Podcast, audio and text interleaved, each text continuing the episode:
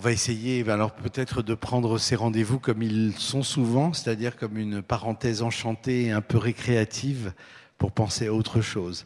Et spécialement aujourd'hui, j'allais dire, parce qu'évidemment, quand on parle de Louis XIV et de la religion ou de la mort du roi, euh, c'est assez tragique, mais les amours de Louis XIV, voilà une sorte de proclamation de vie et de plaisir bienvenue dans le contexte euh, actuelle. Donc on va parler de la place que les femmes ont occupée euh, dans la vie de ce roi qui les aimait beaucoup. Et puis euh, les, interventions qui vont avoir lieu vont se situer à des niveaux très différents. Euh, certaines vont ausculter les relations passionnelles du roi avec euh, certaines de ses femmes, d'autres vont plutôt voir l'aspect euh, politique et, et influence de ces femmes sur le roi et démêler un peu le vrai du faux, parce que comme d'habitude, c'est un domaine où les fantasmes, par définition, sont assez, sont assez nombreux.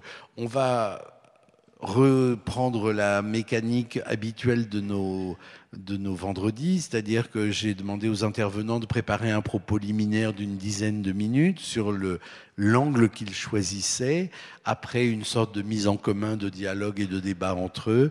Joël Chevet, je vous laisse euh, la responsabilité lourde de commencer, puisque, euh, étant donné que vous êtes euh, spécialiste de Marie-Thérèse d'Autriche, on pourrait prendre les, les choses à leur commencement, comme on dit. Oui, alors il me revient le redoutable honneur de, euh, de commencer donc euh, euh, à parler de Louis XIV, roi de cœur.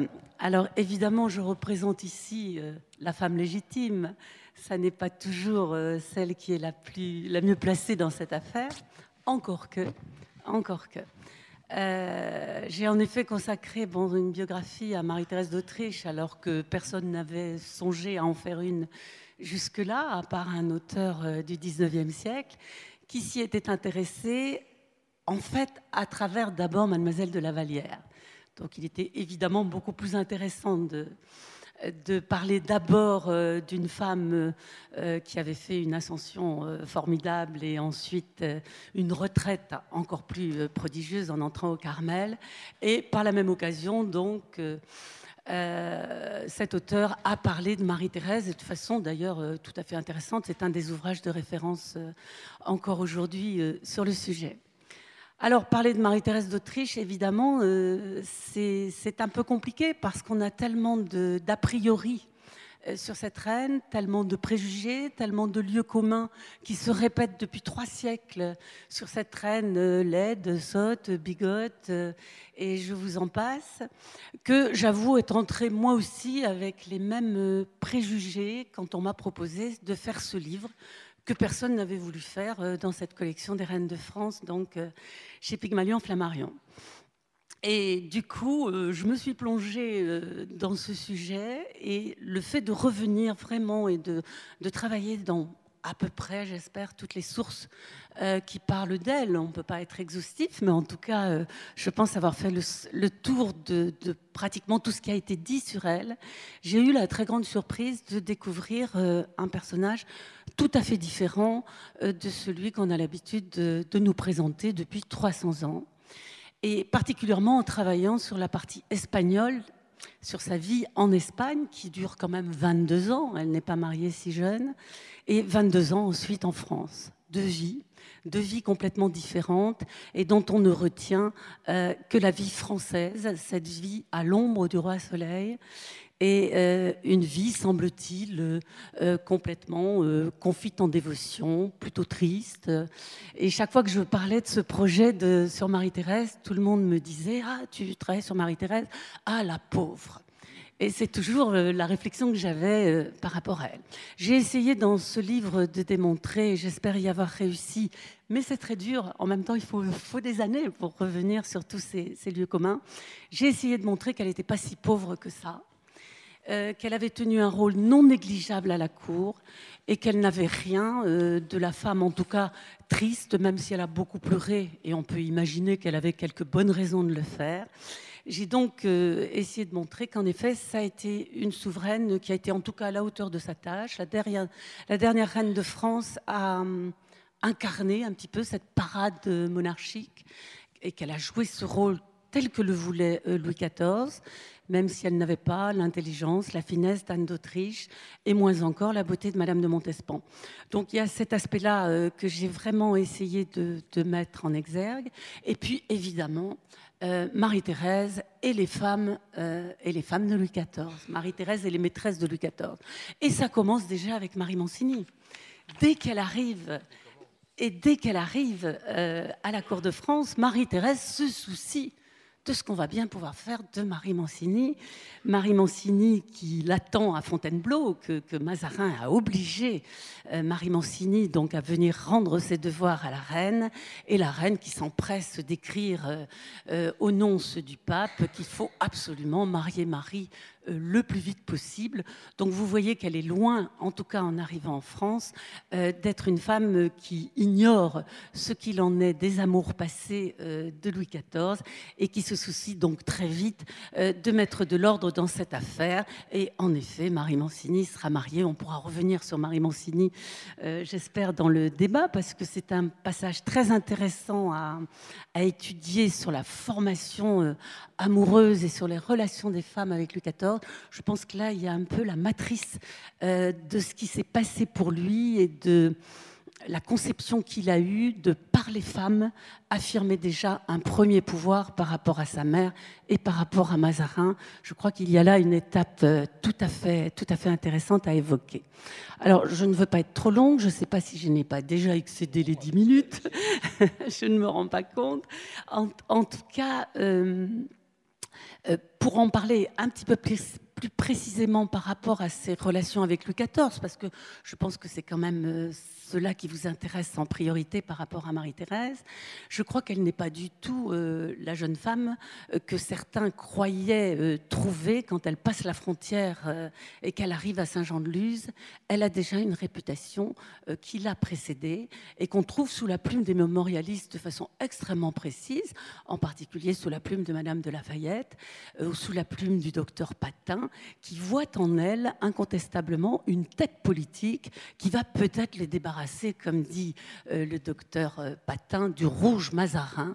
Donc ils espèrent de cette princesse qui est connue et on a bien oublié tout cet aspect-là, qui est connue quand même à ce moment-là comme ayant été l'héritière du trône d'Espagne pendant dix ans, après la mort donc de son frère en 1647. Vous savez, ce fameux, le petit, euh, le petit enfant dont vous connaissez le magnifique tableau de Velázquez euh, sur son, sur son petit poney.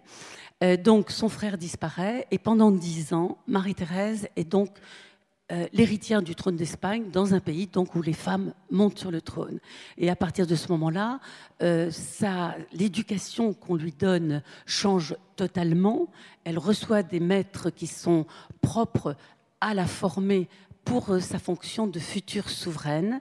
Et quand elle arrive en France, donc en 1660, beaucoup de Français savent qu'elle a eu ce rôle en Espagne, qu'elle a en particulier concrétisé autour d'elle euh, un parti anti-autrichien, qui est le parti qui s'oppose à sa, belle-mère, la deuxième femme donc de son père Philippe IV. Donc elle arrive en France avec une réputation qui est loin d'être celle euh, qu'elle a pu avoir dans les siècles, suivants. Donc ça, c'est très important déjà à noter. La deuxième chose importante, et je ne vais pas m'y étendre, on y reviendra par la suite éventuellement, c'est évidemment le refus qu'a eu Louis XIV, alors qu'il est amoureux de, Marie Mancini, d'épouser euh, d'épouser l'infante. Alors ça, c'est une très longue histoire, je n'ai pas le temps de vous la raconter. Euh, ce qui est certain, c'est qu'il voulait, ah, tout, tout en étant amoureux de Marie Mancini, dans cette fameuse comédie du mariage de Lyon, il était pourtant tout à fait prêt à épouser la princesse de Savoie, son autre cousine. Donc il faut relativiser là le fait qu'il n'ait pas, euh, qu'il ait voulu ensuite épouser Marie Mancini. Euh, la chose est quand même assez surprenante et il faut revoir toute cette histoire euh, des amours de Marie Mancini et de Louis XIV, je pense avec des perspectives un petit peu différentes. Et pour en terminer sur, sur le mariage en lui-même, ce qui est très intéressant, c'est ce que j'appelle moi le serment de Saint-Jean-de-Luz. Alors on en pense ce qu'on veut, mais en tout cas, ce qui est certain, c'est que euh, Louis XIV, donc, euh, pendant plus d'une année, a été amoureux de cette jeune épouse, incontestablement. Bon, par la suite, les choses ont changé. Et en tout cas, euh, la nuit de noces s'est passée fort bien. Tous les mémorialistes en conviennent. Le roi est très heureux de cette jeune infante qui est plutôt, je dirais, appétissante. Elle est conforme et pratiquement tous les mémorialistes parlent quand même de sa beauté, telle qu'on pouvait la concevoir à l'époque. Et il y a ce fameux serment euh, qui, je trouve, est très important parce que elle a lu à Louis XIV le matin des noces une lettre qu'elle écrivait donc à son père. Louis XIV a demandé à voir cette lettre. Le symbole est très fort car si vous songez à Anne d'Autriche et au problème de la correspondance d'Anne d'Autriche avec l'Espagne, prise la main dans le sac en 1937 à trahir carrément euh, la France avec son frère euh, Philippe IV, euh, le geste déjà était symbolique et elle a demandé au roi le jour où il a renvoyé sa gouvernante espagnole, elle lui a demandé une faveur qu'en effet elle acceptait euh, que sa gouvernante espagnole soit renvoyée euh, en Espagne, mais que par contre elle lui demandait la faveur de ne jamais être séparée de lui. À ce moment-là, Louis XIV s'est tourné vers son capitaine des gardes, le marquis de Froulet, en lui disant que, où qu'ils aillent, ils devraient ne jamais être séparés.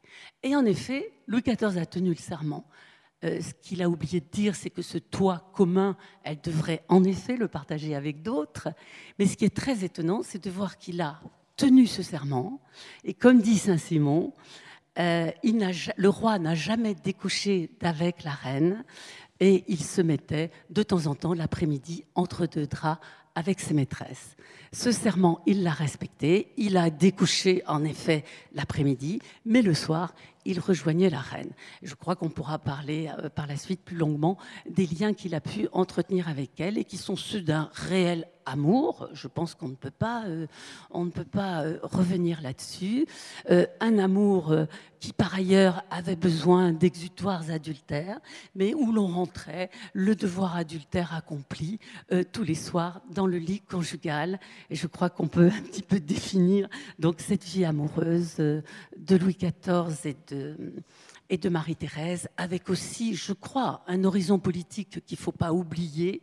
Je ne peux pas imaginer une seconde qu'après euh, plus de 20 ans de cessation des relations diplomatiques entre la France et l'Espagne, Marie-Thérèse n'ait pas appris beaucoup de choses à son mari sur l'Espagne. Les deux pays ne communiquaient absolument plus. Euh, l'arrivée du duc de Gramont demandant la main de Marie-Thérèse en Espagne a été un événement extraordinaire à Madrid. Français et Espagnols se retrouvaient. Et je pense donc que pour Louis XIV, très euh, intéressé par ce que représentait Philippe IV, le grand roi à l'époque. C'est Madrid, la cour. Euh, quand on parle de la cour en Europe, on parle de Madrid à ce moment-là.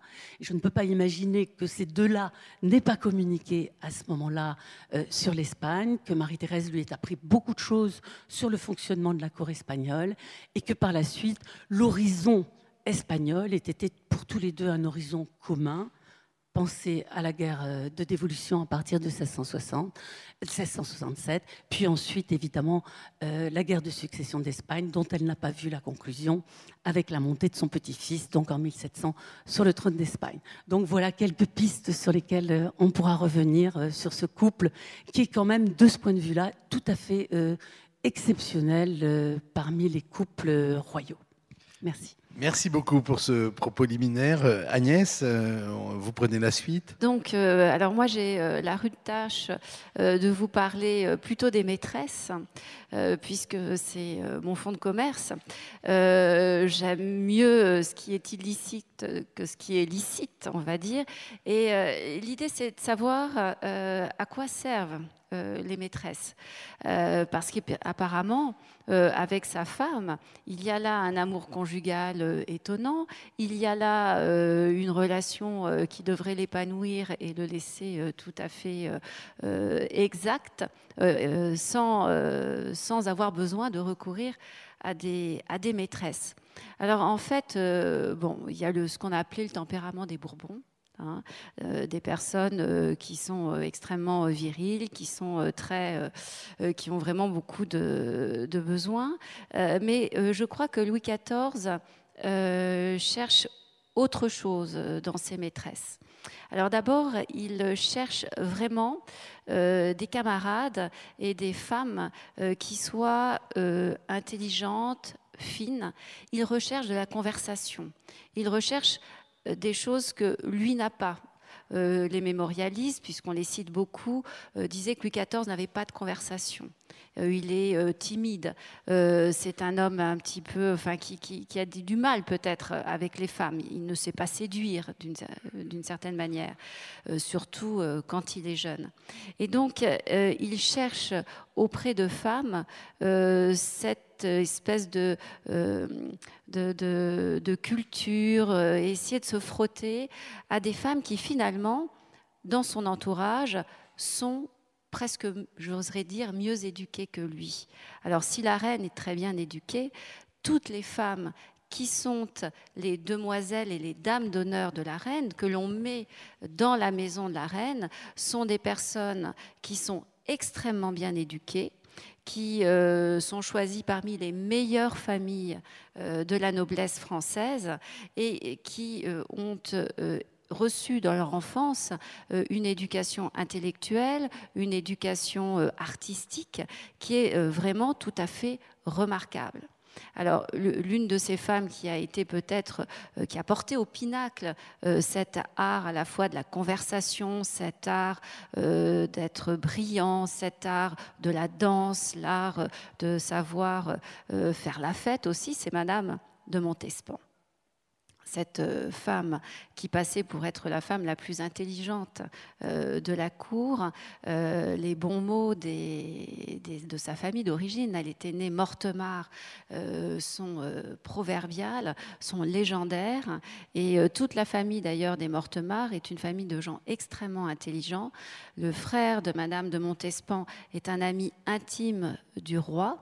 Elle a une autre sœur qui a sans doute été un peu la maîtresse euh, de Louis XIV et euh, que Louis XIV aime, euh, aime bien et qui est à la cour. Et sa dernière sœur est euh, religieuse et euh, le roi lui donne même l'abbaye royale de Fontevraud à diriger, tellement il apprécie son intelligence et sa beauté. Donc je crois qu'il cherche auprès des femmes voilà, la conversation, parler d'égal à égal et essayer de parler en tout cas, parce que lui est un, est un grand timide. Alors les femmes qu'il choisit, et notamment les maîtresses qu'il choisit, les choisit aussi parce qu'elles sont belles, qu'elles ont du sexe à pile et que euh, voilà, il va passer un bon moment avec elles. Et euh, presque toutes euh, sont dans, cette, dans cette optique. Alors Madame de Montespan était réputée pour être très très belle. Euh, mais avec Madame de Montespan, il a mis un petit peu de temps à, euh, succomber. Euh, ça n'a pas été tout à fait facile parce que finalement, elle l'attirait pas beaucoup. Alors, moi, j'ai une petite explication. Madame de Montespan est assez bien en chair. Hein. c'est la caractéristique de la famille des Mortemart. Hein. le frère de Madame de Montespan était assez gros. Hein. et un jour, d'ailleurs, il réplique au roi, parce que le frère de Madame de Montespan se promenait toujours avec un livre sous le bras. Et euh, alors qu'il était un grand capitaine, un grand militaire, c'était un, homme de, un, vrai, euh, un vrai guerrier. Et euh, bon, quand il était euh, en liberté à, Versailles, qui n'était pas sur les champs de bataille, il se promenait toujours avec un livre. Et alors le roi lui dit, mais euh, mon bon ami, mais euh, pourquoi est-ce que vous vous promenez tout le temps avec un livre? C'est un petit peu, mais vous êtes un intellectuel, c'est épouvantable. Et alors la réplique du frère de Madame de Montespan, c'était, Sire, les livres font à mon cerveau ce que vos perdrix font à mes joues. voilà. Donc c'était quelqu'un qui aimait bien la bonne chair et Madame de Montespan aussi. moi je pense que voilà, il n'était pas trop attiré physiquement par elle euh, au départ parce que euh, le point commun de beaucoup des femmes qu'il a aimées est d'être extrêmement fine, extrêmement. Euh, il a des goûts qui sont des goûts très contemporains extrêmement contemporains qui ne sont pas les goûts de, l'époque. Donc, ils préfèrent euh, les fils de fer aux euh, grosses dames peintes par, euh, par Rubens, on va dire. Et puis, avec Madame de Montespan, eh bien, finalement, on les pousse un peu dans les bras l'un de l'autre et bon, ils succombent. Et pendant plus de dix ans, elle va être vraiment la maîtresse absolue, une quasi-reine qui va éclipser et de loin Marie-Thérèse et il faut se demander pourquoi. en réalité, le roi euh, qui effectivement a besoin euh, de, la proximité féminine, d'une espèce d'affection, de, choses qui à la fois remuent ses sens, mais remuent aussi son, affectivité et, et, son esprit, eh bien ce roi euh, est quand même un peu frustré par son épouse. C'est-à-dire que c'est quand même pas tout à fait euh, la, femme, euh, la femme de ses rêves. C'est pas quand même euh, une femme qui va le transporter d'aise. Et donc il va, il a besoin d'une autre compagne. Et il l'a choisie parmi la noblesse française. Et c'est ce que j'appelle le système des maîtresses. En choisissant une euh, dame noble, mais de la très haute noblesse. Hein, les Mortemart euh, étaient ducs et euh, depuis pas très longtemps, mais bon, c'était une famille extrêmement ancienne puisqu'elle remontait. Enfin, Madame de, de Montespan, née Mortemart, disait que sa famille était antérieure à la famille des Bourbons. Et d'ailleurs, elle le prenait de haut avec Louis XIV parce que souvent elle disait que c'était euh, elle qui honorait le roi en acceptant euh, d'être sa maîtresse et pas l'inverse. Ce qui a d'ailleurs, je pense, contribué à la rupture parce qu'à un moment donné, la morgue de Madame de Montespan euh, a fini par agacer le roi, euh, qui avait l'impression d'être devant euh, une super reine et qui n'acceptait pas quand même qu'elle le traite de cette, de cette sorte. Donc, il choisit toujours ses maîtresses parmi la haute noblesse, un peu comme s'il finalement faisait alliance avec cette noblesse. Et c'est extrêmement important parce que euh, lui a vécu euh, petit la fronde, il sait ce que c'est euh, quand une partie de la famille se révolte contre le pouvoir royal. Hein. son cousin Condé a pris les armes quand même contre, contre lui finalement. Et donc il est en quête hein, de cette alliance avec la noblesse. Et le système des maîtresses lui permet Hein, politiquement, euh, de euh, nouer des liens. Euh, et donc là, par l'intermédiaire des mortemars dans un premier temps, mais il y a des maîtresses occasionnelles qui sont prises parmi la très haute noblesse. Et, donc, c'est une façon aussi de dire à tous ces nobles de rester en paix de ne pas se révolter contre lui, parce que au travers des femmes qu'il honore, eh bien, il y a tout un système de récompenses, tout un système de dons Hein, euh, de cadeaux qui sont diffusés euh, dans, euh, dans la noblesse. Donc ça, ça m'apparaît extrêmement, extrêmement important. Et puis, dans le paysage, on pourra en, parler, mais je ne veux pas non plus trop monopoliser, il y a une femme qui tout d'un coup apparaît, qui apparaît très tardivement, c'est Madame de Maintenon. Alors, Madame de Maintenon, je pense que c'est la seule femme que le roi a aimé euh, complètement, entièrement, et il a euh, épousé euh, cette femme alors qu'il était âgé, qu'il avait 45 ans, 50 ans, qu'elle était plus âgée que lui, et ils ont vécu 30 ans ensemble. C'est-à-dire qu'il a, y a là une sorte de, mariage, donc un mariage secret hein, qui n'était pas rendu public, pour des raisons euh, sur lesquelles on pourra revenir.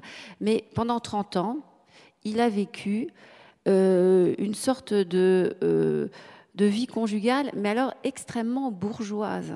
Alors, il était âgé et tout était très régulier, très rationnel. Donc, tous les jours, à 5 heures de l'après-midi, il se rendait chez Madame de Maintenon. on fermait la porte, ils étaient euh, seuls euh, ensemble, et puis au bout d'une heure, une heure et demie, on rouvrait la porte, les ministres pouvaient venir euh, parler au roi, et toujours en présence de Madame de Maintenon, qui restait là dans l'ombre à écouter ce qui se passait.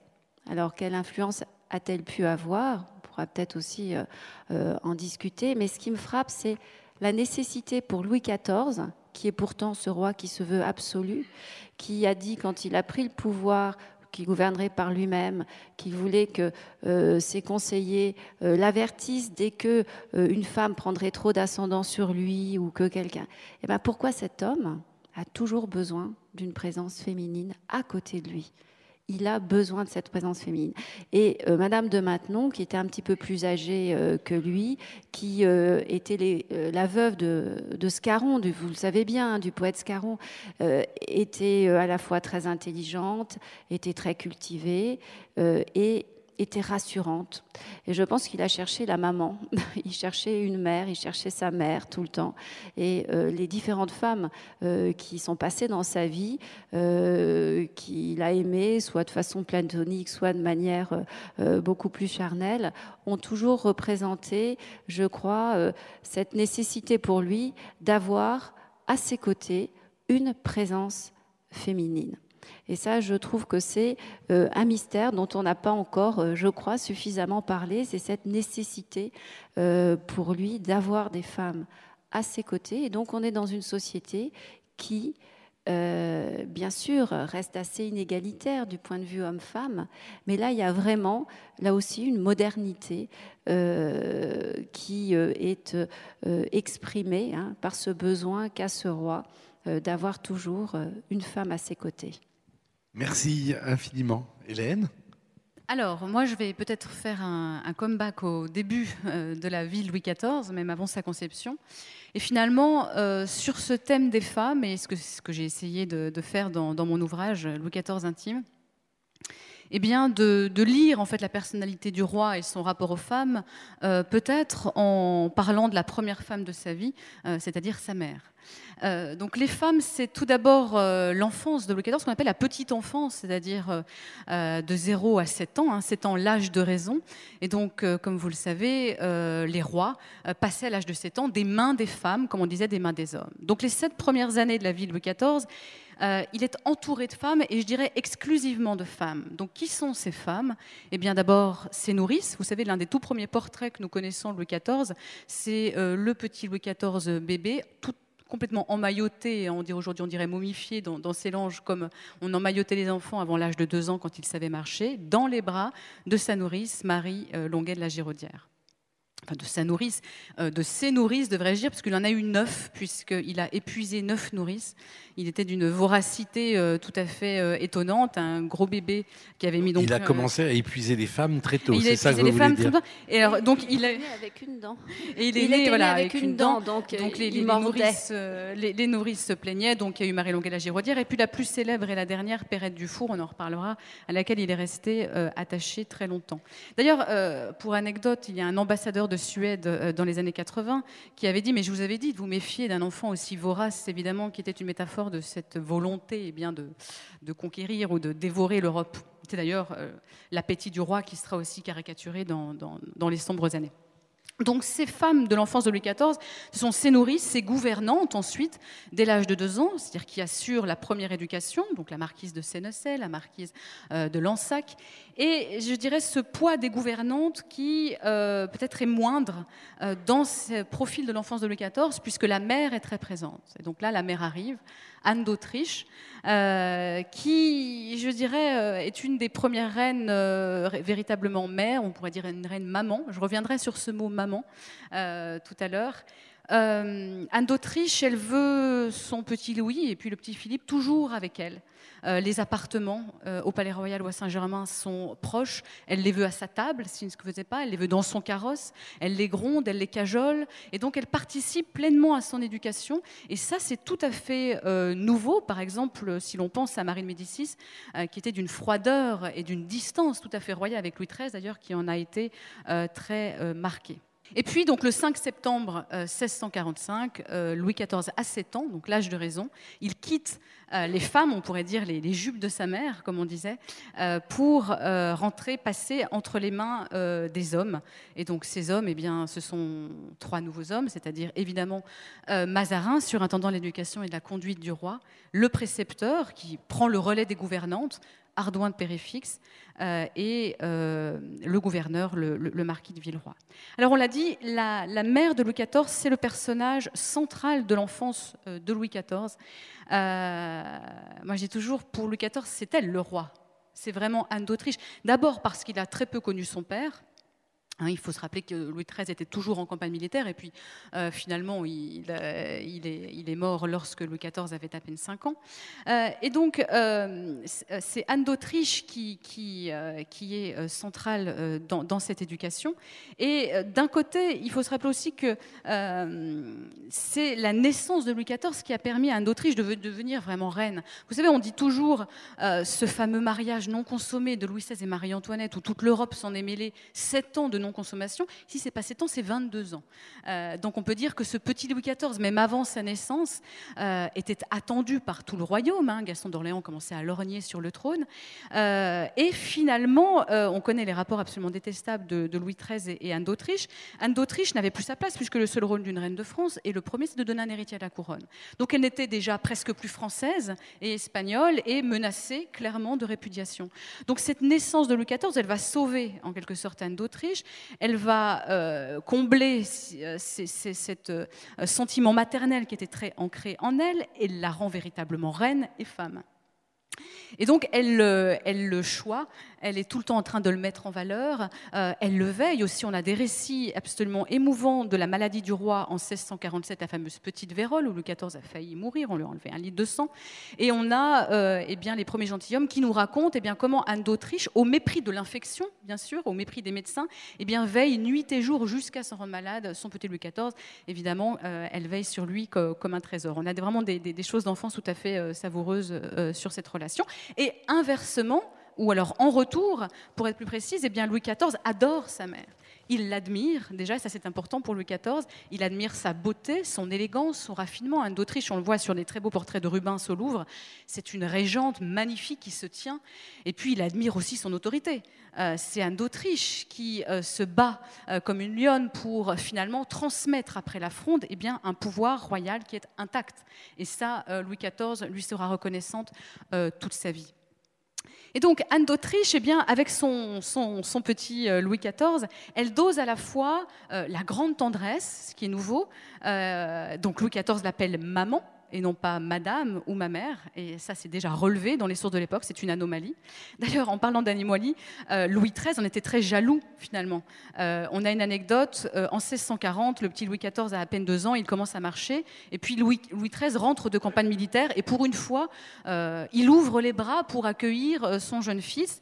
Et on a Dubois, donc son valet, qui nous raconte que le petit Louis XIV court en direction du marquis de Saint-Mars, donc juste à côté de Louis XIII, qui était beaucoup plus marrant avec des rubans, etc. Et donc Louis XIII en est extrêmement euh, vexé et il y a une lettre que je reproduis euh, dans mon ouvrage, une lettre savoureuse de Louis XIII à Richelieu, qui date de 1640, où il dit eh bien, écoutez, je suis très mal satisfait de mon fils. Dès qu'il me voit, il crie comme s'il voyait le diable. Et il crie toujours à maman, à maman. Il faudra lui ôter ses méchantes humeurs et l'ôter de la reine le plus tôt qu'on pourra. Donc il voulait rétablir cette anomalie de la reine et l'enfant beaucoup trop fusionnelle. La mort l'a empêché de mettre son projet à exécution et la mère et le fils n'ont point été séparés. Mais donc on a une Anne d'Autriche qui, dose donc la grande tendresse. Louis XIV est un enfant tétant, très secret, on pourra en reparler déjà. Il sait garder un secret dès l'âge de 5 ans, il, est tout à fait impressionnant. Et, euh, l'autorité, euh, il admire aussi cette, autorité pardon, avec lui, puisque même si c'est un enfant tendre, c'est un enfant qui, comme je l'ai dit, était attendu comme un messie, même avant sa naissance, pour euh, sauver le royaume. et donc il a pleinement conscience de sa nature de roi. Et donc il a des, comment dire, des accents parfois d'inflexibilité ou d'autorité, déjà tout jeune, que seule sa mère parvient à réfréner. Et on nous raconte par exemple qu'en 1647, la cour est en déplacement à Amiens, et puis Louis XIV fait des caprices sur caprices. Il veut pas mettre le bel habit doré qu'on lui a réservé pour l'entrée, mais il veut le même pourpoint tout blanc que son garde du corps. Bon, on lui passe ce premier caprice. Et puis, deuxième caprice, il joue avec sa nourrice, c'est une petite croix qu'il a suspendue au cou, tombe. Alors, un d'Autriche demande qu'on amène du ruban, on amène du ruban. Et puis, Louis XIV la veut plutôt haute parce que c'est plus joli. Et la mère lui dit non, il faut mettre un grand ruban, comme ça tu pourras l'enlever et euh, le remettre beaucoup plus aisément. Et donc finalement, ils se disputent comme ça, la mère et le fils. Et au bout d'un moment, le XIV lève le menton, euh, il a 7 ans, il dit Mais je le veux comme ça, moi. Il rappelle ainsi à sa mère que c'est quand même lui le roi. Euh, et donc Anne d'Autriche euh, nous dit euh, Dubois, eh bien, rougit de colère.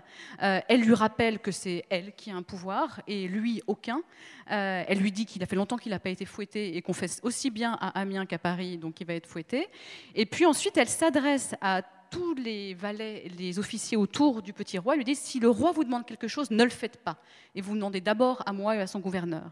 Et on a un petit Louis XIV qui court vers une fenêtre, qui exhume euh, de rage, euh, vexé, euh, et puis ensuite qui se précipite aux genoux de sa mère en lui disant Maman, comme on disait les sources, je vous demande pardon, je ne ferai plus jamais quelque chose qui vous contrarie. Et il est aussitôt, bien sûr, pardonné. Et c'est vrai que cette relation avec cette mère, qu'il admirait aussi, on dit pourquoi il a toujours cette besoin de cette présence, il estime les femmes euh, de caractère, David, euh, parce qu'il a eu cet exemple maternel très fort dans son enfance. Et d'ailleurs, la mort de sa mère en 1666, d'une mort terrible, hein, euh, d'un cancer du sein, eh bien, sera son premier grand deuil. On est l'année de la mort de Louis XIV, et c'est véritablement son premier grand deuil. Et on a Charles Perrault qui nous raconte eh bien, comment le roi veille, lui aussi, comme sa mère l'avait veillé, eh bien, jour après jour, euh, en lui donnant des bouillons dans une petite garde-robe, euh, sa mère euh, jusqu'au dernier jour. Jamais un roi n'a autant honoré sa mère, comme le disait Charles Perrault.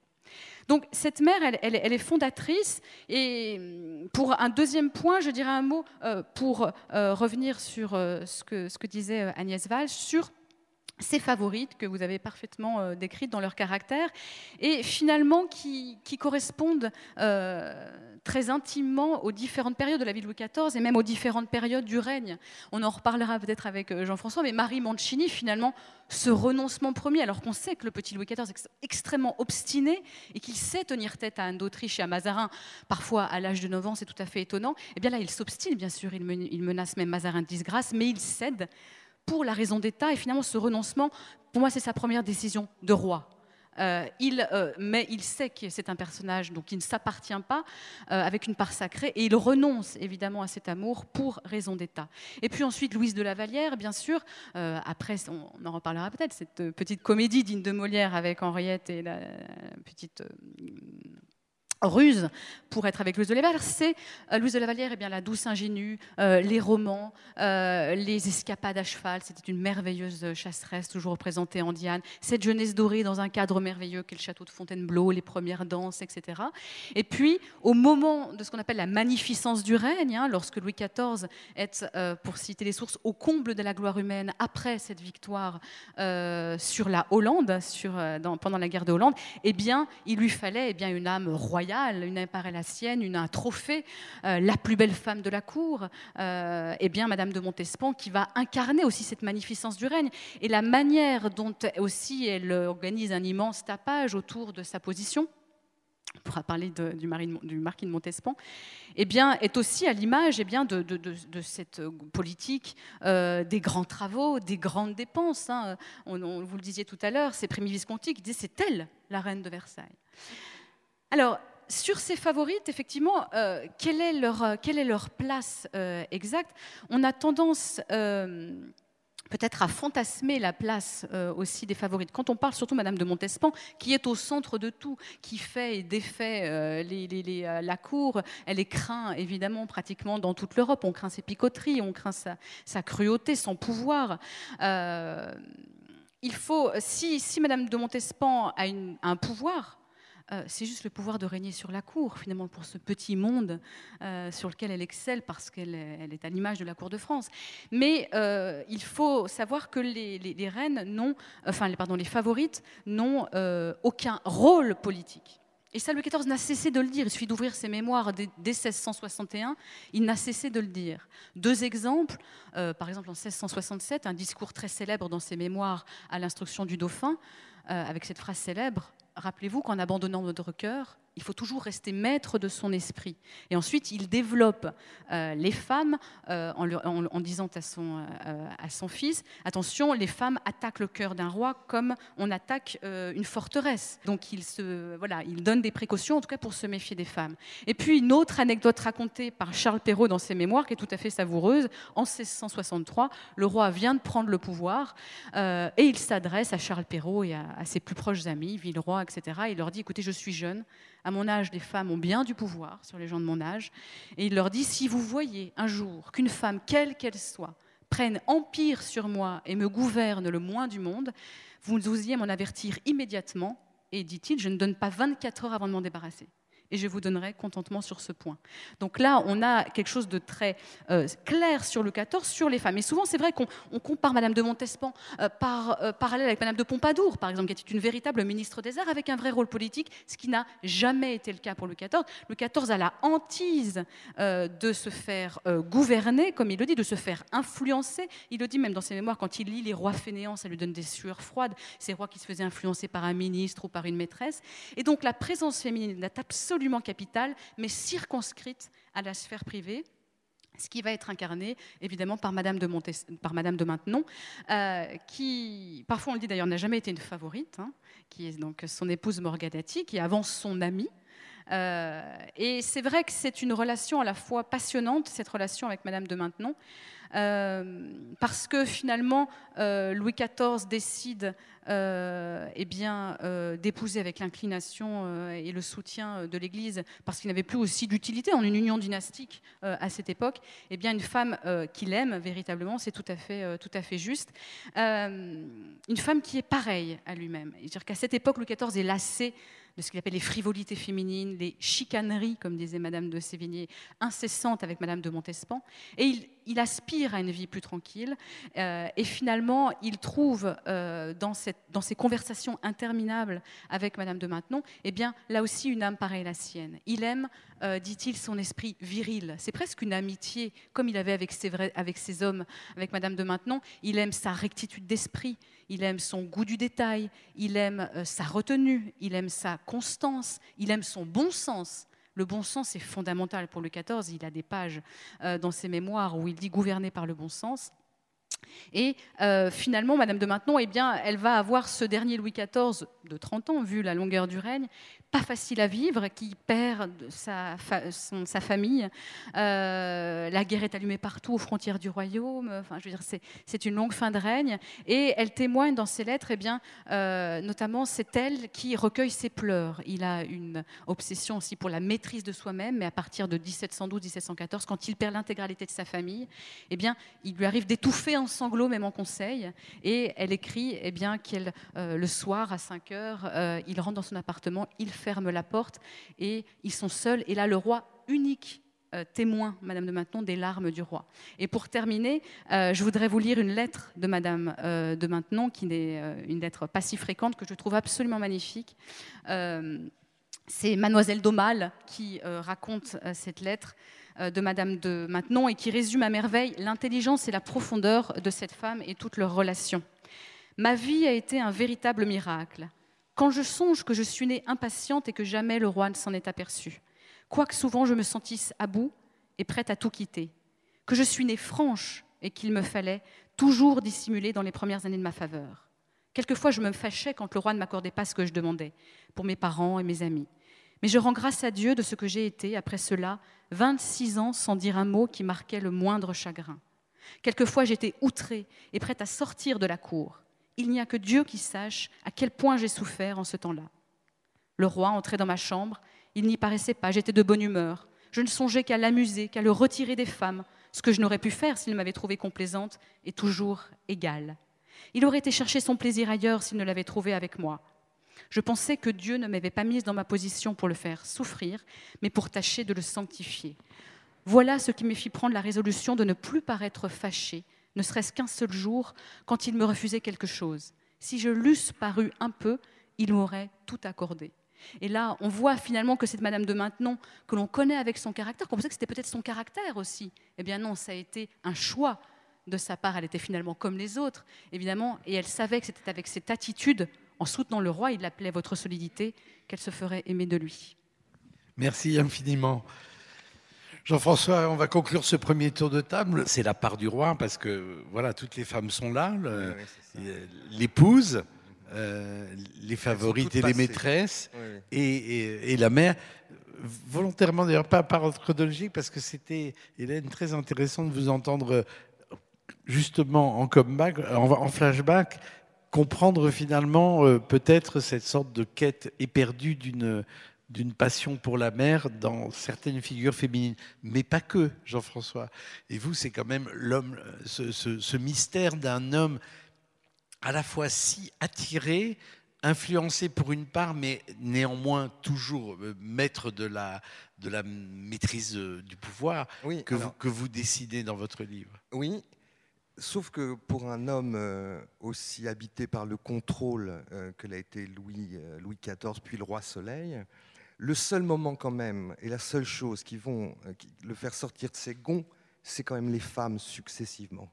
Ce qui est, ce qui est très beau quand même, c'est qu'à toutes les périodes de sa vie, c'est grâce à une femme qu'il ouvre un territoire nouveau, que ce soit plus ou moins théâtral ou intime. C'est toujours avec les femmes qu'il entre dans une période nouvelle de sa vie. elles correspondent toutes à une période. Alors moi, je ne suis pas historien, mais Dieu sait que ça a été difficile de maîtriser la documentation sur une question d'intimité comme ça d'un roi. Donc il a fallu en effet tous ces cercles qu'on a évoqués, il faut vraiment les interroger, les comparer pour arriver à une figure qui soit crédible dans le roman. Et moi je me suis intéressé à un moment qui a été, d'ailleurs j'en suis content, très souvent évoqué, parce que pourtant Marie Mancini n'est pas très connue. Et ce moment, c'est les 20 ans du roi, c'est 1658, 1659, et puis ce qu'on va appeler le bel été, le grand été de Marie Mancini. Alors au début, j'y suis parti parce que c'était très folâtre et très bucolique et très jeune et très agréable. Et c'est comme on ramasse un petit fil dans l'herbe. J'étais totalement parti pour faire un truc d'alcôve, hein, parce que on a beaucoup dit que leur amour était platonique. Moi, je ne crois pas. Je pense que ça a été une très grande rencontre érotique et que c'est la raison pour laquelle ça a été si difficile de les arracher l'un à l'autre. En tout cas, dans votre livre, elle l'est. Euh, je ne sais pas historiquement, mais... Je pense que ce jeune homme dont on sait qu'à 14 ans, il avait tant aimé l'amour dès la première nuit avec Madame de Beauvais, à 19 ans, n'a pas dû butiner pendant un an et demi une jeune fille sans, sans passer à l'acte.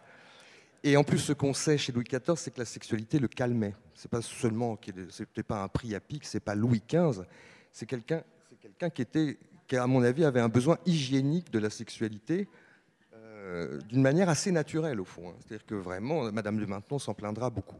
Et je pense que tout démarre pendant cet été-là.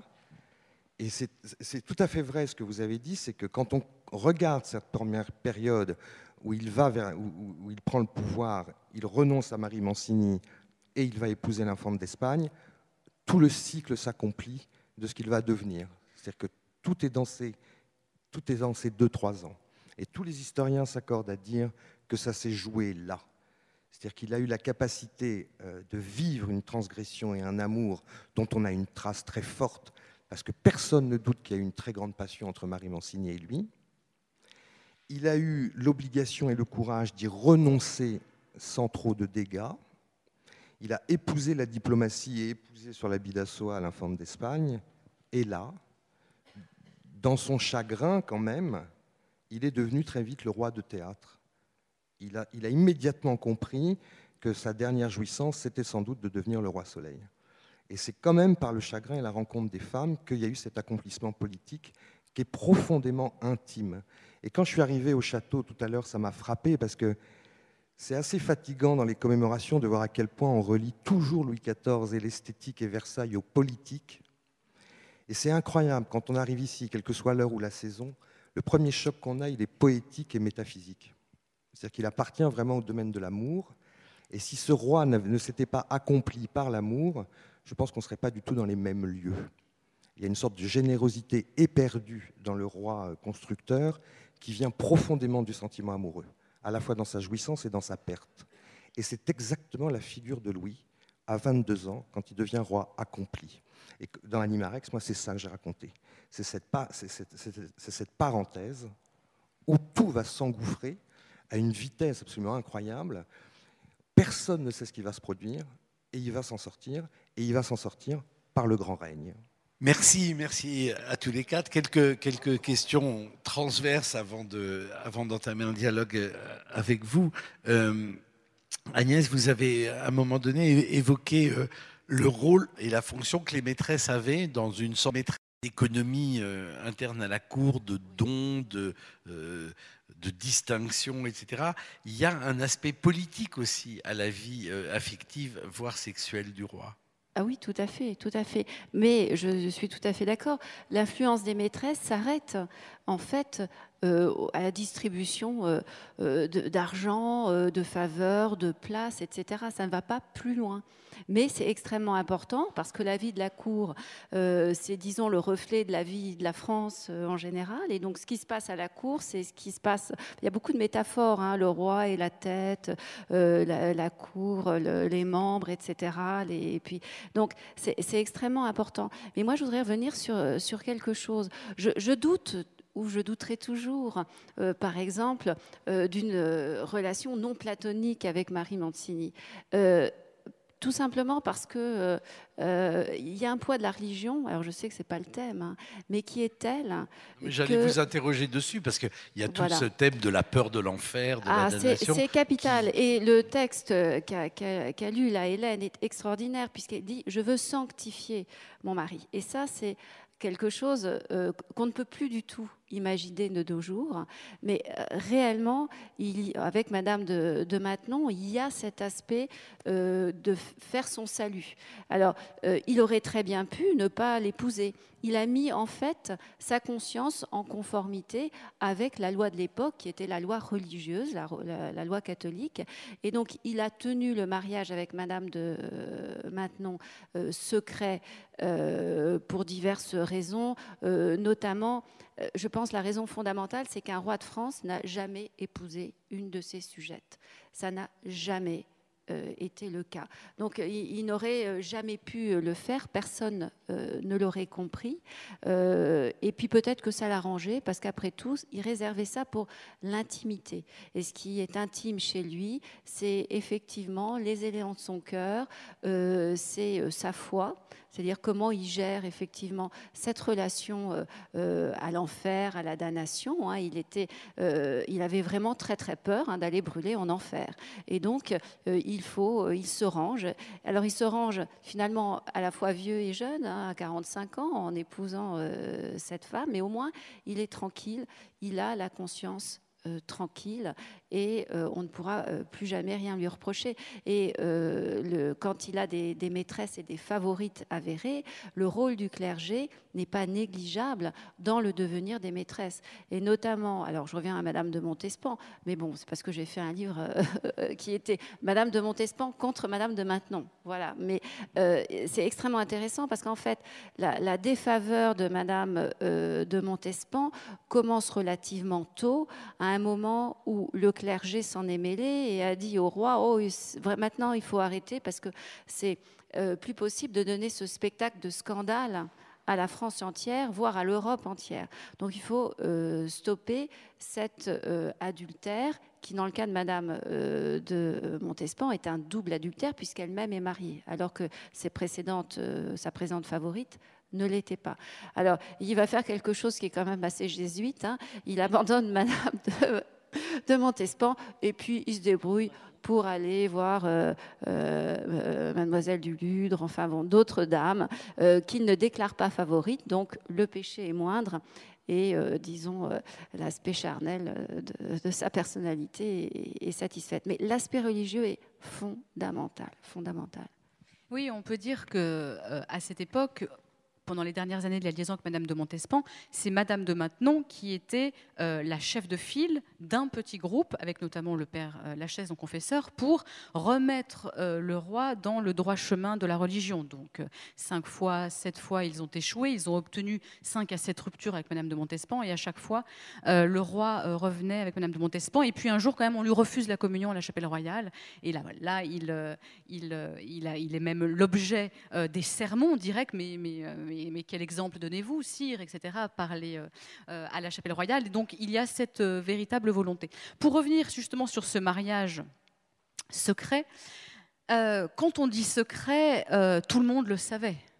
Évidemment, il est impossible de garder un secret à la cour, et ça a eu lieu probablement dans la nuit du 9 au 10 octobre à la chapelle, donc tout le monde le savait. Je suis pas, tout à fait sûr que tout le monde le savait. Peut-être pas. Tout le monde le savait à la cour. Secret, à l'époque, veut dire pas officiellement déclaré. Et finalement, le roi se marie avec un témoin. Le lendemain, toute la cour le sait puisqu'on en parle, mais il ne le déclare pas. Le lendemain, on n'en a pas parlé. Bah, non, il ne le déclare pas et ne pas le déclarer, ça veut dire finalement ne pas donner de place réelle à la cour. Et finalement, Louvois, qui lui fait remarquer, qui est au début horrifié, qu'un roi puisse épouser une personne de condition inférieure, ça n'a pas tant posé de problème que ça, puisque c'est prévu par la loi, c'est le mariage morganatique, et le grand dauphin lui-même, quelques années auparavant, son propre fils, a épousé de manière morganatique une, euh, femme qui n'était absolument pas de la noblesse pour euh, consentir cela. Et donc finalement, ce mariage avec une condition inférieure est aussi prévu à la loi, à l'exclusion du fait qu'évidemment, c'est l'épouse du roi, qu'elle ne devient pas reine et qu'elle n'en a ni les privilèges euh, ni les droits. Et sur cette place euh, des euh, femmes aussi, enfin des, favorites pour euh, Louis XIV. C'est vrai qu'on parle de favorites qu'on doit aussi distinguer avec ce qu'on appelait les, petites maîtresses, ou comme dit très joliment Madame de Sévigné, des maîtresses à éclipse, parce que leur faveur est aussi brève que l'éclair, les Houdancourt, les Ludres, etc. ça aussi un rôle, c'est pas qu'un secret d'alcôve. La favorite, elle a une place à la cour. Elle a une place et comme vous le disiez, elle a presque une fonction politique, en tout cas dans cette politique de la cour, de tenir la cour. Finalement, elle absorbe toutes les passions de la cour. Elle est à la mode, c'est de l'adulation, et puis elle a la disgrâce, et finalement, ça occupe la cour. Et quand on peut quand on pense à la place très forte qu'avaient euh, les favorites à la cour de Louis XIV, on peut se poser la question, finalement, si le fait que Louis XVI ait été un des premiers rois, si ce n'est le seul, à ne pas avoir de favorite, et avoir finalement une épouse qui jouait le rôle de favorite parce que aussi l'objet d'adulation, parce que la plus belle, la plus à la mode, la plus extraordinaire, finalement ça n'a pas perdu parce que finalement la grâce succède toujours la disgrâce et quand c'est de la reine de France, eh c'est un petit peu plus problématique. Finalement la favorite elle protège la reine euh, et qui reste dans un second plan protégée par sa fonction, son hiératisme et euh, finalement Marie-Antoinette elle était au devant comme une favorite, elle n'est plus euh, protégée.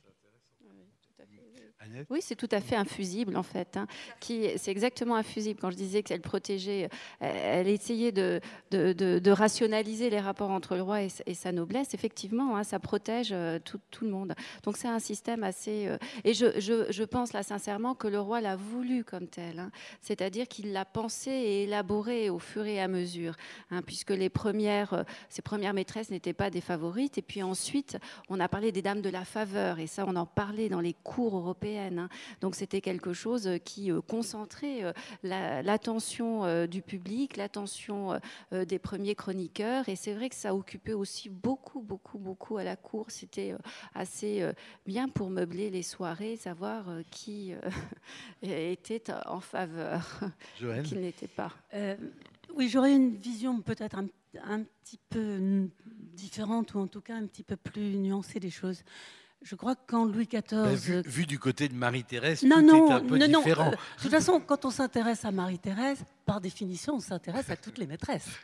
Euh, il ne faut pas oublier que, évidemment, elles sont au cœur, là, pour le coup, et des préoccupations de, Louis XIV, bien sûr, mais de Marie-Thérèse aussi. Donc, je me suis intéressée de très, très près à toutes ces femmes, euh, en effet, dont, vous avez, dont vous avez parlé. Mais moi, ce qui m'intéresse, c'est de revenir un petit peu au début, au début des choses.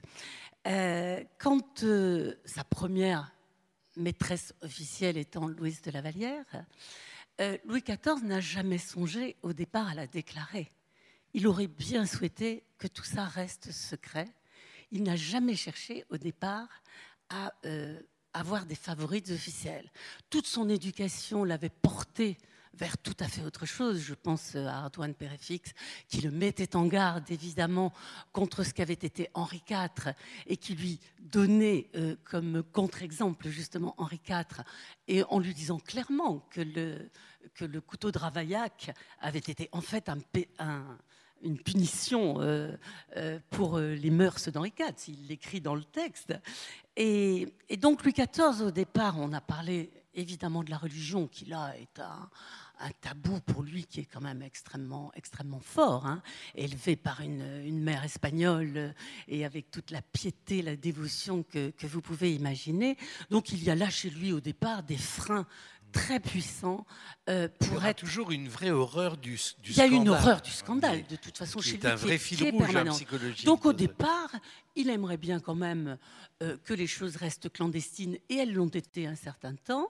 Euh, le duc de Saint-Aignan a prêté une chambre dans les combles de Fontainebleau pour que, que, Louis XIV puisse rencontrer Mademoiselle de la Vallière.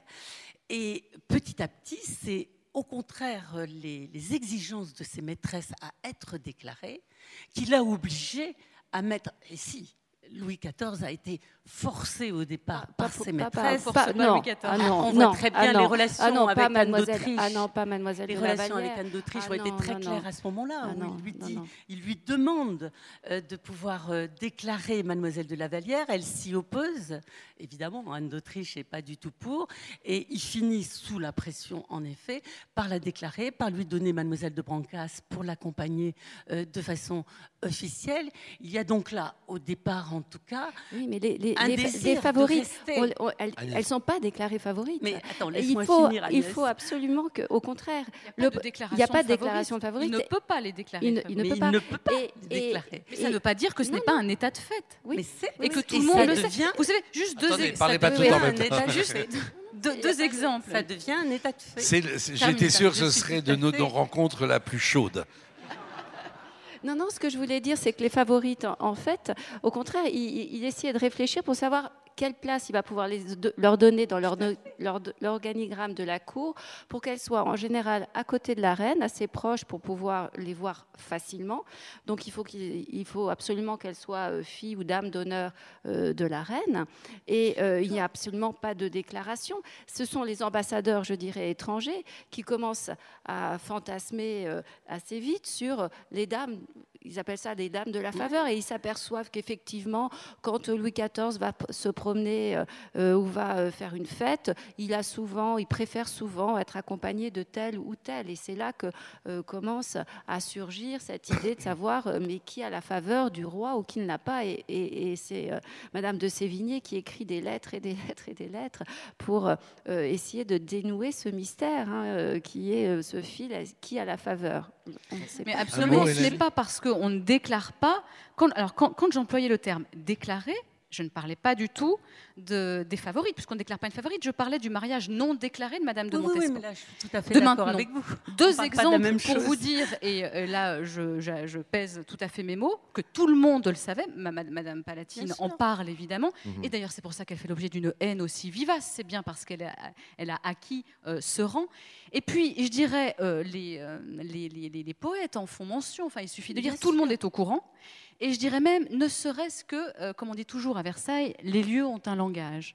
Il y a une hiérarchie des appartements, encore avec un sens beaucoup plus politique même euh, que le rang des personnes.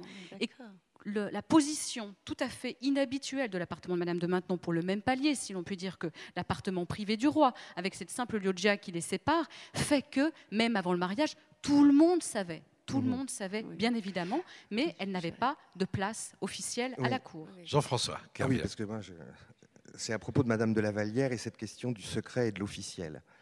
Bah, les lieux ont un langage, mais les sentiments en ont un aussi. Et c'est là que ça s'est compliqué dans toujours le théâtre de Versailles. C'est comment est-ce qu'on connaît la grande splendeur et la grande faveur dont jouit Madame. On n'est pas à Versailles. Non, non, non, je sais bien. Attendez, attendez. Pour, Madame, pour, pour Madame de la Vallière, première fête, c'est quand même la fête des plaisirs enchantés. Mmh. Versailles n'est pas abouti, mais le jardin se dresse, lieu paradisiaque et féerique. Cette grande fête des plaisirs enchantés, on y donne un, splendide défilé aux couleurs blanc et argent, dont tout le monde sait quelles sont les couleurs de, de la favorite. Tout le monde le remarque. Il demande à Molière, c'est quand même pousser le bouchon très très loin, d'honorer la reine officiellement, et dans les vers et les strophes, toute la cour l'entendra, mais l'officiel est sauf parce que la reine a été honorée. Les deux reines, hein, la mère et la femme, mais dans le texte, il dit à Molière que tout le monde comprenne bien que ma reine du jour, c'est la Vallière. Donc le théâtre, l'esthétique, les signes, le poétique rejoint le cœur du roi. Et, Versailles chemine aussi sur ce chemin, toujours. Et, les femmes, Dieu sait qu'il a été très secret, mais finalement sur les femmes, il n'a pas pu supporter le secret sur l'amour. On a l'impression d'un type que tout poussait à se taire et qui savait si bien se taire, mais sur les femmes, il n'y a rien à faire. Il, trouve, il faut qu'il trouve un moyen de signifier qu'il a choisi celle-là. Oui, je crois qu'il y, a une ambiguïté, en fin de compte, il y a une ambivalence, sur, ce problème. Allez-y, puis on va, faire dans le. Juste quand on disait est-ce qu'on doit déclarer ou pas, je dirais jamais rien ne se déclare à la mm. cour. Jamais rien. on a toujours cet exemple, par exemple, d'un, de, Louis XIV qui, à son euh, euh, grand couvert, dit à la dame devant lui Madame, asseyez-vous. Et elle comprend qu'elle est duchesse, puisque seules les duchesses ont, euh, le droit de s'asseoir. et donc finalement, il suffisait. On n'a pas besoin de déclarer pour que ça se sache. Bien sûr que non, mais la, mais la cour est le meilleur de la, des radios du monde. tout, tout, le monde est observe la moindre faveur du roi. Il suffit qu'il apparaisse qu'il distingue, ne serait-ce que par une présence ou par un mot, et euh, votre position était faite. ce qui me, ce qui me frappe, je vais, quand même ajouter quelque chose, parce qu'il y a quand même un moment où les choses vont finalement se déclarer d'elles-mêmes, c'est le moment où les enfants paraissent. Et oui, euh, là, en fait, on est... Pas, toujours. Ah, mais, si. mais, là, oui. Non, ah, au départ, les accouchements sont secrets. Ah, les accouchements sont secrets, les mais au bout d'un certain. Les gens fouillaient la nuit avec les. Enfin, oui, au départ. Euh, non, non. Pas du le, tout, le je pense que les enfants, les bâtards, ont joué un très très grand rôle dans la stabilisation de, de leur mère. Hein, et dans le fait qu'on a bien été obligé à un moment donné euh, de déclarer euh, la, mère, enfin pas de déclarer, mais il était évident que la mère euh, était la favorite parce qu'elle était tout le temps enceinte du roi. C'est ce qui s'est passé avec Madame de Montespan, avec des choses d'ailleurs assez, assez, assez drôles, parce que pendant les quatre premières années où c'était Madame de Maintenon qui s'occupait euh, des enfants, euh, il y avait une rivalité entre les deux ministres Colbert et Louvois, et donc euh, il traquait, il faisait traquer par des policiers dans Paris la demeure des nourrices où les bébés avaient pu être déposés. Donc il y a toute une enquête d'ailleurs un peu policière pour essayer de savoir où sont les bébés, est-ce qu'ils existent vraiment, qui y sont, etc. Et le, le prolongement de l'amour des femmes, c'est l'amour des enfants. Et Louis XIV aimait beaucoup euh, ses enfants et c'est ce qui a, je pense, aussi beaucoup joué dans la, dans, la déclaration ou en tout cas dans le fait que certaines faveurs ont été rendues publiques. Oui, et des enfants qui ont été reconnus, qui ont été présentés à la cour en 73, qui ont été légitimés et qui ont été élevés au rang de prince de sang la dernière année, à défaut de euh, élevé au rang de prince de sang et donc apte à la succession de la couronne, à défaut de prince de sang, euh, notamment le duc du Maine et le comte de Toulouse, adoré par Louis XIV et Madame de, de Maintenon. Et donc c'est vrai qu'on a euh, ici un roi qui, pour la première fois, bien que le, fait que des rois et des bâtards, ça c'est classique, élève jusqu'au rang suprême, et donc c'est pour ça que Saint-Simon, ça achève la haine, hein, si vous voulez, de Saint-Simon envers Louis XIV. Il raconte, Saint-Simon dans des mémoires, il raconte lorsqu'il a appris que Louis XIV euh, élevait les bâtards au rang de prince de sang. Donc il dit Les bras m'en sont tombés, j'avais la gorge sèche, je n'arrivais plus à parler. Je, n'allais pas le dire tout de suite au roi, autrement je l'aurais hurlé dessus. Donc il, euh, euh, se calme un petit peu et puis ensuite il va le dire au roi. Évidemment, pour lui, c'est le dernier, le, dernier achèvement, si vous voulez, de la noblesse. Mais on n'a jamais eu un roi, effectivement, qui a reconnu à ce point et adoré les, relations, euh, de l'observation euh, du duc du Maine entre Madame de Maintenon et c'est ça qui va les rapprocher d'ailleurs, cet amour autour du duc du Maine mhm. finalement, puisque finalement le duc du Maine appelait d'ailleurs euh, Madame de Maintenon maman, alors qu'effectivement Madame de Montespan n'était finalement beaucoup moins mère que, que ne l'a été. L'enfant finalement qu'ils ont eu par destination était certainement le duc du Maine. Bah, Saint-Germain, il superpose les appartements euh, de ses bâtards et les appartements de ses enfants légitimes.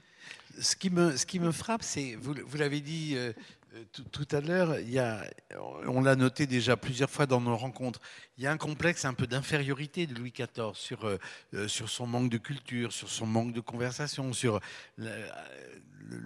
la peur de ne pas être à la hauteur, alors qui est, évidemment très contradictoire avec euh, sa, pratique euh, quelquefois despotique et, autoritaire, mais il y a quelque chose de troublant là-dedans.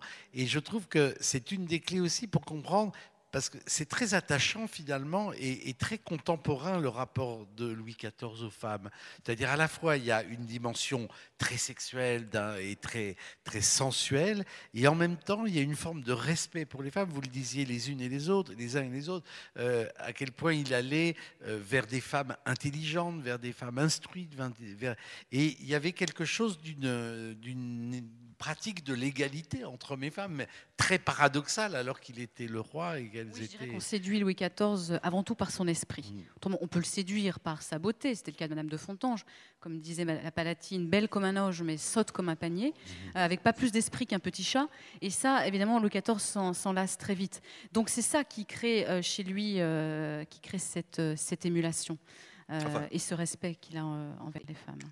Jean-François? Oui, il y a sans doute beaucoup de femmes qui ont séduit Louis XIV par autre chose que leur esprit, mais on n'en entend plus parler, on ne les a pas notées. Mais tu sais bien que l'histoire est toujours écrite par les vainqueurs. Hein. On n'a jamais pu estimer le nombre d'enfants naturels qu'il a eu. Enfin, c'est impossible de les chiffrer. Ça peut être plusieurs dizaines. Hein. et il y en a eu de toutes catégories, dans toutes sortes de, de... Alors, juste pour reprendre une chose, parce que c'est ce qui est attachant chez Louis, et je me souviens qu'il y a une chose que vous m'aviez dit, Hélène, euh, quand on s'était vu pour une autre émission, il y a un truc particulier sur Louis XIV. Plus on cherche, plus on le connaît, plus il s'épaissit. Et ce n'est pas du tout vrai pour Louis XV, Louis XIII ou Louis XVI, dont le profil psychologique vient très très vite avec un peu d'études. Louis XIV, plus on bosse, plus, il recule. C'est une sorte de truc. Et alors, juste parce que ça rejoint une grandeur du roi par le sentiment, auquel moi je suis très attaché dans la découverte que j'ai faite de la période et de l'homme, une grandeur par le sentiment, c'est que ce qui est aimé doit être nommé. Et si on ne peut pas le nommer officiellement pour des raisons d'État, et c'est quand même avec Marie Mancini que tout ça va s'élaborer, hein, dans ces douleurs-là, entre Marie Mancini et l'infante d'Espagne, si, si ce qui est aimé ne peut pas être nommé, la vie n'est pas tenable pour lui. Même si c'est nommé de manière codée eh ben, et, contournée. Et là va arriver la grande rencontre de Louis, qui sont euh, les arts, euh, les arts florissants, c'est-à-dire toutes les formes de théâtre, de spectacle et de jouissance par le symbole. Les premiers symboles, Dieu sait qui va savoir les manier, les premiers symboles vont être aussi utilisés pour nommer les femmes. Mais c'est tout à fait juste, Jean-François, quand vous parlez de sentiments, et notamment à partir de Marie Mancini, on sait que Louis XIV est quelqu'un de très sentimental. Il a une obsession, euh, c'est euh, d'être aimé pour lui-même. Alors, il en sera gré à Marine Mancini, justement quand il apprend euh, qu'elle a versé de chaudes larmes quand elle a appris qu'il, alors qu'il ne se connaissait pas, il a failli mourir de sa maladie euh, en 58. Euh, il va reprocher d'ailleurs, il, euh, Madame de Séville raconte, il reproche Madame de Montespan de ne pas l'aimer assez, parce qu'à la différence de Louise de la Vallière, qu'il aimait pour lui-même, vous savez, Madame de Lafayette disait, elle l'aurait aimé tellement, même si elle était elle une reine et lui un simple gentilhomme, et puis bon, là tous les avis concordent. Et, finalement, il, il, sentait qu'avec Madame de Montespan, il n'était pas aimé pour lui-même. Moi, je suis pas historien, mais j'ai vu à deux ou trois reprises, mais c'est pas du tout sourcé, alors peut-être que vous le savez, est-ce qu'il est vrai qu'elle le battait parfois? Ah, je n'ai pas croisé Vous ça, dans, dans, dans, les sources. On a des sources, on a des sources qu'elle a piqué des, des colères contre lui. J'ai vu deux fois ça passer. que folle de jalousie, elle l'a battu. caractère qui était extrêmement impérieux. Elle était volcanique. Il est certain euh, qu'il supportait difficilement, euh, euh, à partir de la fin des années 70, il supporte très difficilement des colères. Notamment quand, quand, il refuse le bâton de maréchal à son frère, le duc de Vivonne. C'est une colère absolument magistral et il cède. Et c'est pour ça qu'on dit que finalement le duc de Vivonne, évidemment toute la cour qui se gausse, a été nommée non pas par l'épée mais par le fourreau. Oui, oui. et les chroniqueurs racontent aussi les colères qu'elle a pu avoir contre, contre les maîtresses, et en particulier contre Mademoiselle de Fontange, dont elle a fait euh, dévaster les appartements par ses ours. Enfin, euh, c'est pas forcément vérifié, mais en tout cas, elle montre là euh, un caractère extrêmement difficile et il en peut plus. Il faut bien dire qu'à la fin, euh, il se dit d'ailleurs saoul de femme et à certains moments, il a vraiment besoin de, de se mettre un petit peu à l'écart pour respirer un En vous écoutant, on pense à une favorite contemporaine, mais bon, peu importe.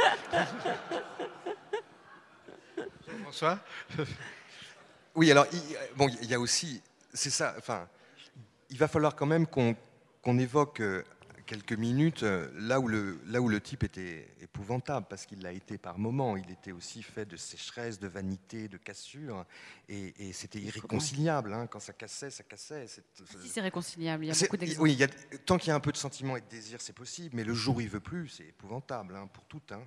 Elles ont toutes ah des fins terribles. Il y a des mots définitifs pour Favorite, c'était marrant un moment. Madame de Ludre, euh, quand mais elle une fin avec le 14, ça peut durer 8 ans. Je croyais qu'elle y était déjà. Une fin avec le 14, ça peut durer 8 ans.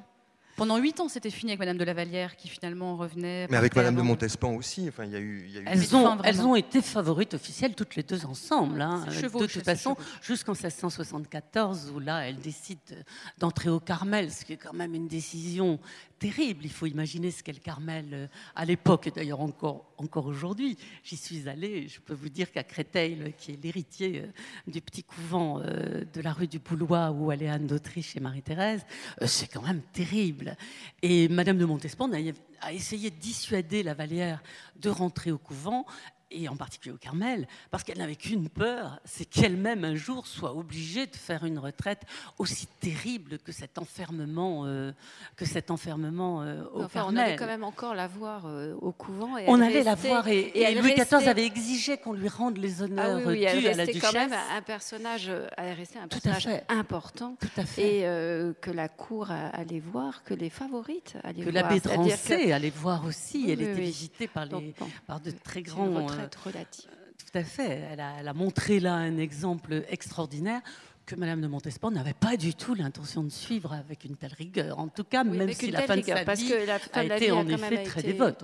on, est d'accord sur, ce, sur ce plan-là. Voilà les dédicaces maintenant. Merci à vous beaucoup et merci à vous.